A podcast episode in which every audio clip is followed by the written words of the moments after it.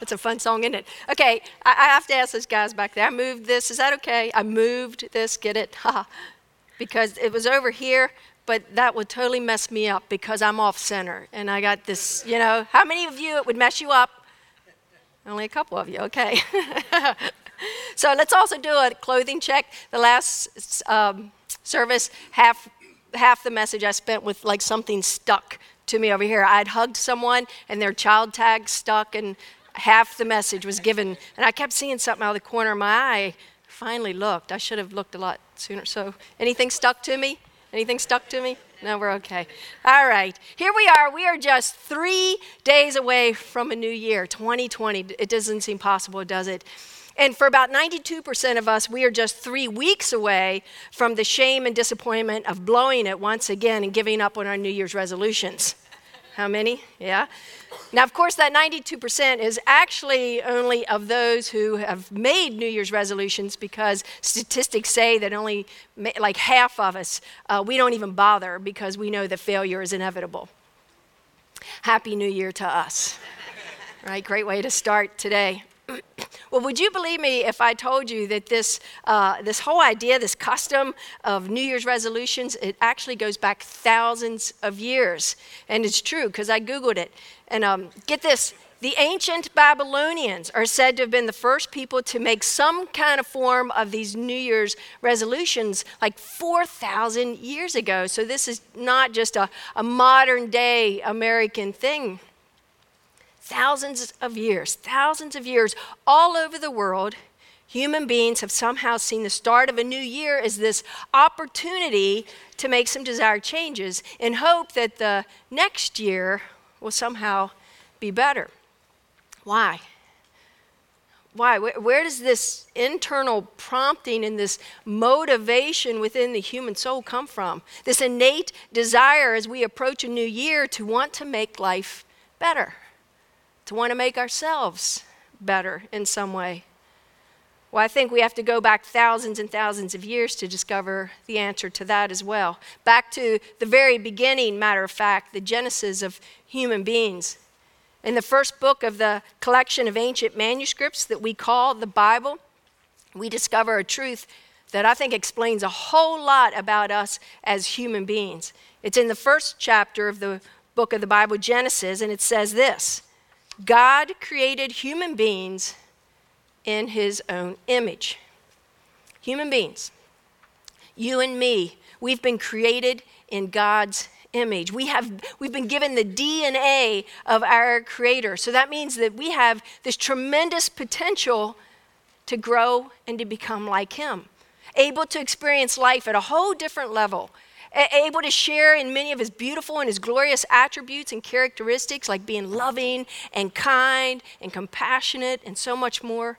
Able to consistently live life above the line. It seems that the beginning of a new year somehow stirs and it just awakens our soul to this, this awareness of the capacity that we have, the potential inside us to be so much more than we are right now. And it seems to stir our desires once again to just try to do something about it, to make some changes this year because we want to be better people. Do you know what this is all about? Do you know what that is? It's our it's our church logo, the FCF church logo. Logo, and it's this simple yet powerful way of illustrating our mission as a church, which is this: helping people reach their full redemptive potential in Christ. You see, it's all about movement. Movement. Our goal as a church is not simply to help you have a better life, it's to help you move toward your full potential, to become the person that God created you to be, the person made in His image, and to live life doing the things that He has equipped and He's gifted and He's called you to do in this life. You reaching your full potential is why we exist as a church. Now, I think there's two critical words in that mission statement that can so easily sort of be, be dropped off or left out or unnoticed, go unnoticed, and it's this helping people reach their full redemptive potential in Christ. You see, apart from Christ, our Creator, it is absolutely impossible to reach our potential because the potential in us is His image that we bear. And that's why, in a letter to some people living in Colossae, followers of Christ living in the city of Colossae a couple thousand years ago, the Apostle Paul said this. You look at it while I take a drink, okay? he said to them, the followers, he says, Your life is now hidden with Christ in God. You see, what we are capable of becoming can only be found in a restored relationship with Christ our Creator. And that's because the image of the Creator that human beings bear what's been damaged. It, it, was broken. It got really messed up in the very beginning when the first humans chose to step away from their trusting relationship with their Creator for a taste of life apart from His loving leadership. Sound familiar? Isn't that the tendency that we all have? So now, all of human history has been about God the Creator trying to win back our trust so that we can be restored to this loving relationship with Him that we've been created for. And through that restored relationship with Christ our Creator, His image in us can then be restored as well. A restored image begins with a restored relationship. Because you see, folks, you and I, we were created for life with our Creator an intimate connection with Him, one that is held together by trust, our trust in Him. And then the scriptures tell us something about those of us who make this decision, this choice to, to move back to Him, back, return back into a relationship of trust with Him. It says that God has a plan for us. In the book of Romans, chapter 8, 29, it says this it says, For from the very beginning, God decided that those who came to him, those who returned to him in trust, and all along he knew he would, who would, that's God's foreknowledge. He didn't cause it, but he knows it. So, what's his plan? What's he say about these people who return to him in trust? His plan is that they should become like his son. You see, God's plan for those who move toward him in trust is to move us to become like his son, Jesus. Why? Because it's His image that we bear. The potential to be like Jesus, the most beautiful and loving person to ever walk on this planet, is inside every single one of us. Now, look at these words in Paul's letter to uh, those who had returned to God in trust, living in the city of Philippi, again, a couple thousand years ago. He said this He who began a good work, he's speaking of God, he who began a good work in you will carry it on to completion that's saying that once we move into a restored relationship with, of trust with Christ our Creator, then He will move and He will work inside of us. He'll start this renovation project inside of us to change us, to restore His image in us. And then He promises, He says, I'll never give up on this project. I will never give up on you. He's not giving up on you, and He never will. He will keep on working until the job is done. I think that's pretty cool. I think that's really cool. God promises to move me and to transform me into this, this beautiful person that He created me to be. So, why then? Why did Paul say this to the followers of Christ living in Rome? To them, he said this Romans 12, 2. Do not allow this world to mold you into its own image. Instead, be transformed from the inside out by renewing your mind. I mean, to me, when I read that, it sounds kind of contradictory to what he told the Philippian followers. See, it makes it sound more like now that this whole change and transformation thing is actually my responsibility. I have to stop allowing the world to mold me. I have to renew my mind. It all depends on me. So, whose job is this whole reaching my potential thing? I mean, Paul said that God was taking care of this transformation project. But then he turns around and he says that, that I have to do something in order to be changed. So which one is it? Is it God's job or is it my job? Well, the answer to that question is yes. Yes. Yes, it is God's job. And yes, it's my job. Reaching our full redemptive potential is this beautiful collaborative collaborative effort between us and Christ, our Creator. God will do His part. He promises He'll never give up on it. But I also have to do my part in the process. You see, it's kind of like this it's kind of like gardening. Think about this. In the fall, people plant these little things called bulbs in the ground. And why? Well, they do it because they know that these little ugly things have this tremendous potential to become something else, something quite beautiful. So they dig these holes and they bury them deep into the ground. And when spring comes, what happens? Something beautiful and amazing emerges from the bulbs and pops up out of the ground. Now, who caused these funny little round things to grow, to transform into these beautiful flowers? Was it the person who planted the bulbs? Or was it God, the creator? The answer is yes. It was a collaborative effort. God did something in the ground to those bulbs that only God can do. But it would not have happened if the person had not done their part. God expected the person to plant the bulbs in the ground before he would do what only he can do, which is to bring forth those beautiful flowers. A work of transformation. And it's the same it's the same with you and me. God is the one who's doing a work inside our souls to transform us. We're, basically these ugly little bulbs with the potential to be something beautiful and magnificent. God will absolutely do the work inside our souls to transform us, but only as we cooperate with Him, only as we do our part. So the question is what is our part? What is our part in reaching our potential, in being changed and transformed?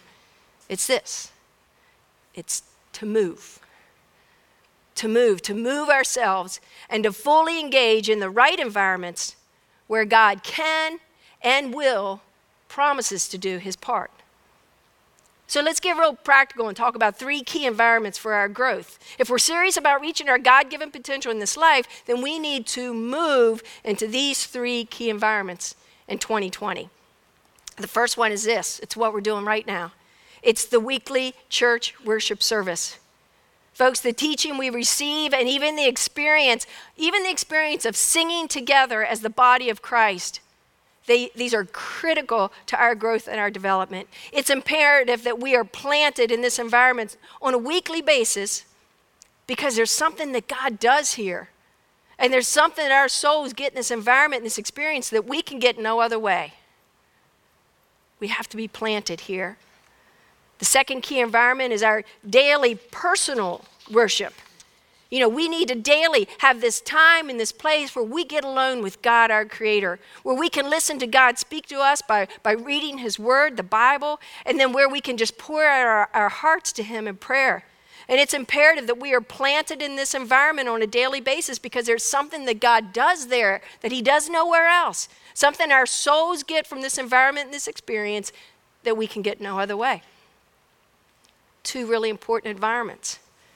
And it would seem like, well, what, what more could you need than that? Isn't that, isn't that enough, those two? There's something more our souls need if we're serious about reaching our potential.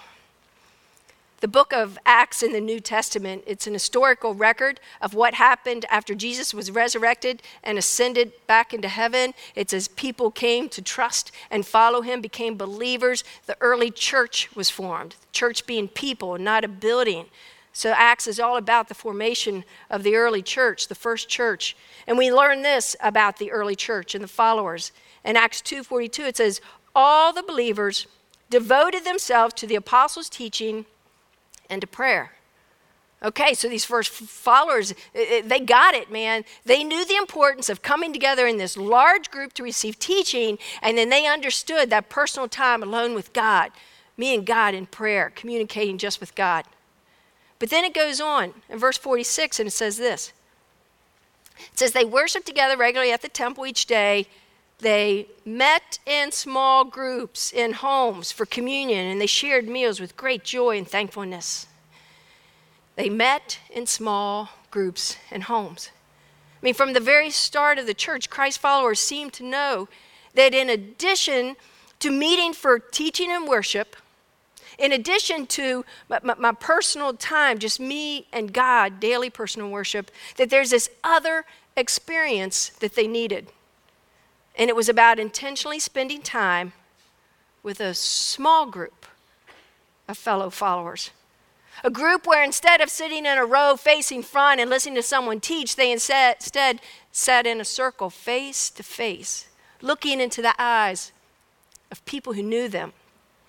Not just their names, Uh, people who knew their life, people who knew their stories, people who knew and cared about what was going on in each other's lives. The earlier followers knew their, their souls got something from this environment, and God could do something with this experience it couldn't happen any other way. You know, it was about 20 years ago. I read a, a book that was life changing for me. The funny thing, it wasn't really the whole book that was life changing, it was one line in the book, one sentence in the book. It got planted deep in my soul, and it has truly been this guiding force in my life. It, the book was called The Safest Place on Earth by Larry Crabb, and the one line said this Togetherness in Christ encourages movement toward Christ. Togetherness in Christ encourages movement toward Christ. Intentionally being with other people for a purpose, experiencing this togetherness in Christ thing, it is essential to my growth and my development. Without it, I will drift. Without it, I'll become complacent. Without it, I'll lose my passion. Without it, I'll become more self centered and give in to temptations more easily. But when I am intentionally, intentionally experiencing this togetherness in Christ with fellow followers, it moves me. It moves me closer toward Christ and closer toward my potential to be like Him. Now, we experience this form of togetherness when we gather here on a Sunday morning, but folks, there's this whole different level of togetherness we experience when we intentionally gather in a circle with a smaller group of people for a pur- purpose, an intentional time and an intentional purpose. We meet Wednesdays at 7 o'clock at this location, and here's what we're, we're talking about, here's what we're studying. Now, I bet you uh, it's got to be somebody thinking, oh, man, why'd I come today? This whole, they just want to get me into a growth group. This is just an extension of Thomas's announcement. I'm here to hear a message about getting in a growth group. Wah, wah. Is that what this is all about? Well, without hesitation or shame, I say to you, yep. yep. Yep. That's exactly what my goal was. But you know what? I'm not trying to convince you because it's something the church needs. I'm trying to convince you because your soul and my soul desperately need it. So just hang in there with me, okay? Three times a year, as Thomas said, we highlight our group's ministry and hope that you will get connected in a circle fall, winter, and spring. And each time we do this, so I got to be honest, I'm not exactly sure what the percentage is, but it's like a half or even less than half percent of our people who call themselves, you know, part of this, this is home to them, our church family, connect in a group. Why? I mean, I've pondered that question a lot. And, and I actually came up with three reasons. It's more like three problems, we could say. I mean, one is this it's the obvious, it's the time problem, right? I mean, the first followers, they gathered in small circles, but what else did they have to do with their time, right? I mean, today we've got careers, and jobs, we've got sports, we've got kids' activities, we've got dating apps, we've got Facebook, we've got Netflix. I mean, we are stressed out, busy people. So, how are we supposed to, to fit in a group into an already overloaded schedule? It's much harder for us. But that doesn't make it any less important at all. Matter of fact, I think it kind of magnifies the importance, wouldn't you say? Second problem is this we have a fear problem. You know, we're afraid that, that we're just not spiritual enough or we don't know enough about the Bible. And, and so we're just new to this whole thing and we're afraid that we'll just look stupid and, and people might judge us. Not to mention that it's scary to join a group with a bunch of people who are strangers. You're walking in, you don't even know who they are yet. You know, what if they turn out to be really weird? You know, it's something to be scared about, right? I can promise you that we work really, really hard to create groups here at FCF where all people feel comfortable and safe no matter where you are in your spiritual journey, no matter what your knowledge level may be. Um, as for the weird people part, I can't make any promises. Just, just want to put that out there. It happens. Third problem is this I think we have an invisible problem. This is probably the biggest one an invisible problem. Let me explain it this way. In 1902, a woman by the name of Mary Anderson, she was visiting New York City on a wintry day, and she couldn't help but notice how crazy the, the city roads got as soon as the weather turned nasty, because every driver was in this mad panic to clear his windshield in order to see where he was going. But see, they couldn't clean the windshield with a little flick of a switch like we can now. When cars were invented, there were no windshield wipers. The driver had to roll down the window and stick his head out the side of the car, try to take care of it that way. So, this situation inspired Mary to think about creating a solution to the problem windshield wipers. I think it took something like 20 years before they actually became standard on cars that were being made.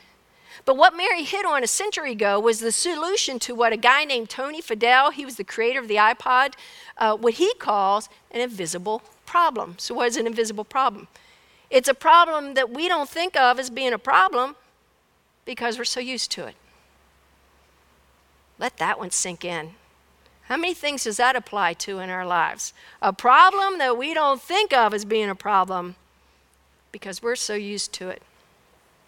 Many in churches today tend to think of being connected in a group as more like a luxury than a necessity.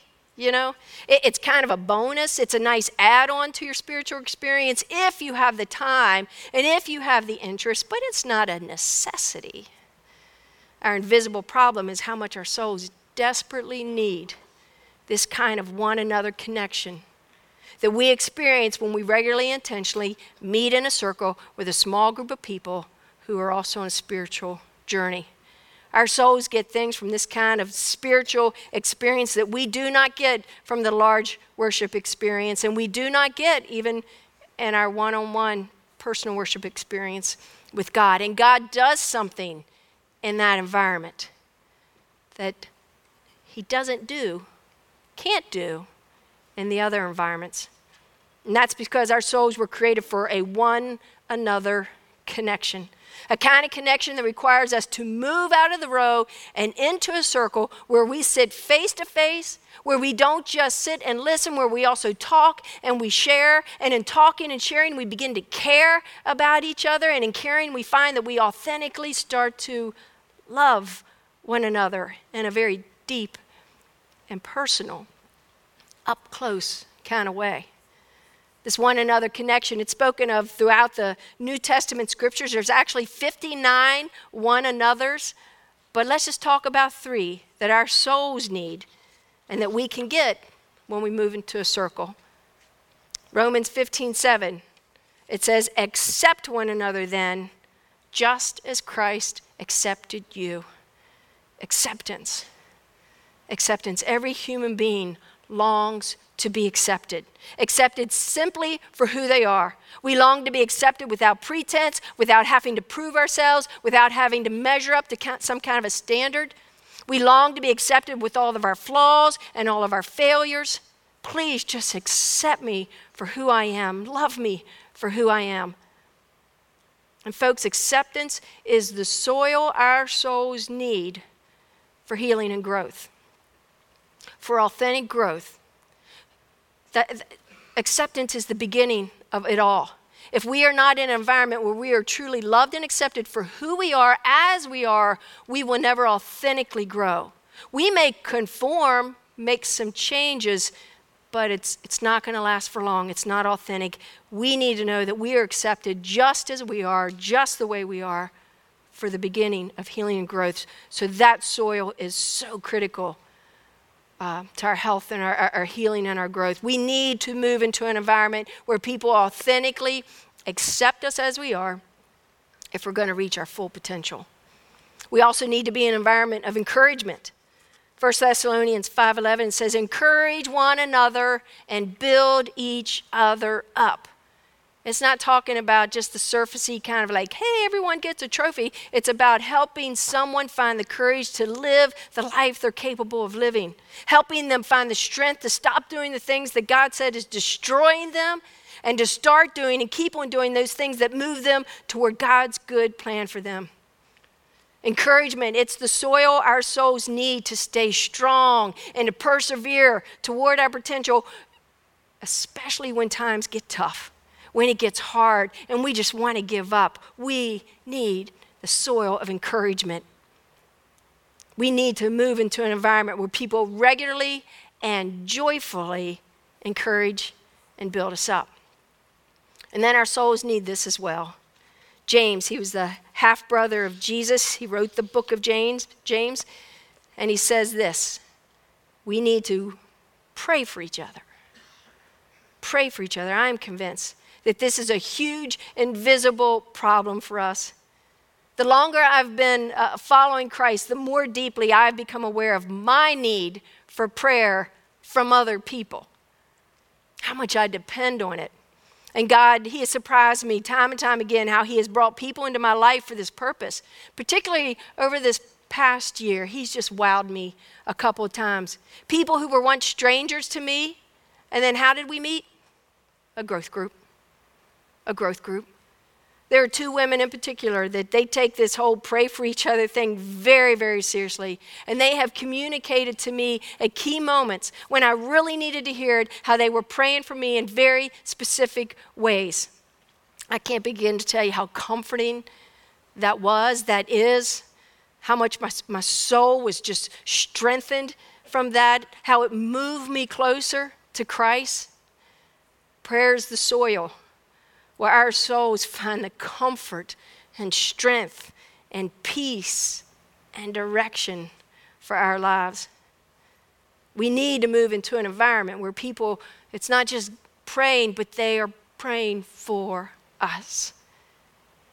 It's an invisible problem for so many of us. If we've been functioning without being connected in a circle of people who accept one another, encourage one another, and pray for one another very intentionally on a regular basis, then we're kind of like the people driving their cars before Mary Anderson invented windshield wipers. We have a problem that we don't think of as being a problem because we're so used to it. And the problem is, is that our souls desperately need a place where we regularly get acceptance and encouragement and prayer in order for us to move toward our potential in Christ. But actually, it's about much more than, than getting these things. Truth is, it's just as much about giving these things. I mean, look at our logo once again. How many chevrons do you see there? Two. We could have made it just one, me reaching my potential, but no, it's significant that there's two of them there because it's not just about me reaching my potential, being so self focused. It's about each of us helping each other reach their potential as well, helping each other, a one another kind of connection, getting and giving. Our souls need to be in an environment where we can regularly give acceptance to someone else, give encouragement, give our prayers to others, because it's as we give that our souls truly, truly come alive. As we give, our souls are made healthy and strong. As we move out of our own little bubble, our own little worlds that just absorb our attention and our energy, and we begin to move out of that and start to care about somebody else's little bubble and their little world and what's going on with them. It, it breaks the grip of self centered living that comes far too easy and natural to us. So, as we learn to think about others and put others uh, first, and give to others, it's then that this image of Christ our Creator is more and more restored in us. We're never more like Jesus, our Creator, than when we are giving. Our souls need a one another connection where we both get and give. An environment where we intentionally and regularly gather together in a circle where we accept one another and we encourage one another and we pray for one another but it requires us to move. To move. Listen to more of what Larry Crabb had to say about togetherness in that book. He says, In a spiritual community, people reach deep places in each other's hearts that are not often or easily reached. Spiritual togetherness, it creates a movement. Togetherness in Christ encourages movement toward Christ. And I'll add movement toward Christ likeness, becoming like him. That's why we're better together. We're better together. That's what my t shirt says. We're better together. All of our growth group leaders are going to be wearing these t shirts over the next couple of days. We are better together. And how I hope and pray that those words, togetherness in Christ, creates movement toward Christ, that those will penetrate your soul and impact your life the way that they have mine for over 20 years now. Imagine this. Imagine that there's a father with six children, big family. The children all love and adore their father. They love being with their dad. They love talking to their dad. They go to him for guidance and comfort when needed. They obey all his rules. You're all thinking, this is impossible, right? They appreciate him. They regularly thank him for all he does for them. The father enjoys this wonderful relationship with every single one of his children. It's beautiful. But the children have, well, they have no relationship with each other. I mean, it's not like they dislike each other and, and they don't argue or fuss. They're cordial, they're friendly toward one another, but they don't relate to one another. They live under the same roof, but they don't share their lives with one another the way that they do with their father. The father knows and cares for each of his children deeply and intimately, but they don't really know each other or care much about each other. Is he a happy father? Or does his heart break because his children do not share the same level of life and love with one another as they do with him? A couple years ago, Randy did a message series called The Big Picture. And in it, he gave us just this wonderful summary statement. It just summarizes God's plan for humanity, human beings who are created in his image. And he said, It's this here's God's big plan for us. God's big plan is the development of an eternal family of Christ like beings united in loving devotion to Christ and one another. Now, no, I mean, let's look at that in a different way. What if it just said God's big plan is the development of Christ like beings united in loving devotion to Christ? It's a whole different plan, isn't it? No, God's plan is the development of an eternal family of Christ like beings, united in loving devotion to Christ and one another, a family. God's creating a family. He wants a family. Children that don't just love Him, but they also truly love one another just as much.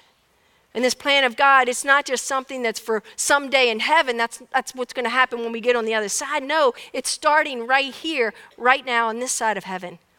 And it develops and it grows this family as each one of us chooses to move into a circle where we learn to live this one another way, getting and giving what our souls need in order to move toward our full redemptive potential. That's because spiritual togetherness it creates movement. Spiritual togetherness creates movement. Togetherness in Christ encourages movement toward Christ. So the question is are you ready to move? In 2020, are you ready to move into a circle? Let's pray. Father God, how much we thank you. We thank you so much for the promise that you are doing and, and will continue to do a work inside of us, a work of transformation that you never give up on us. How thankful we are for that.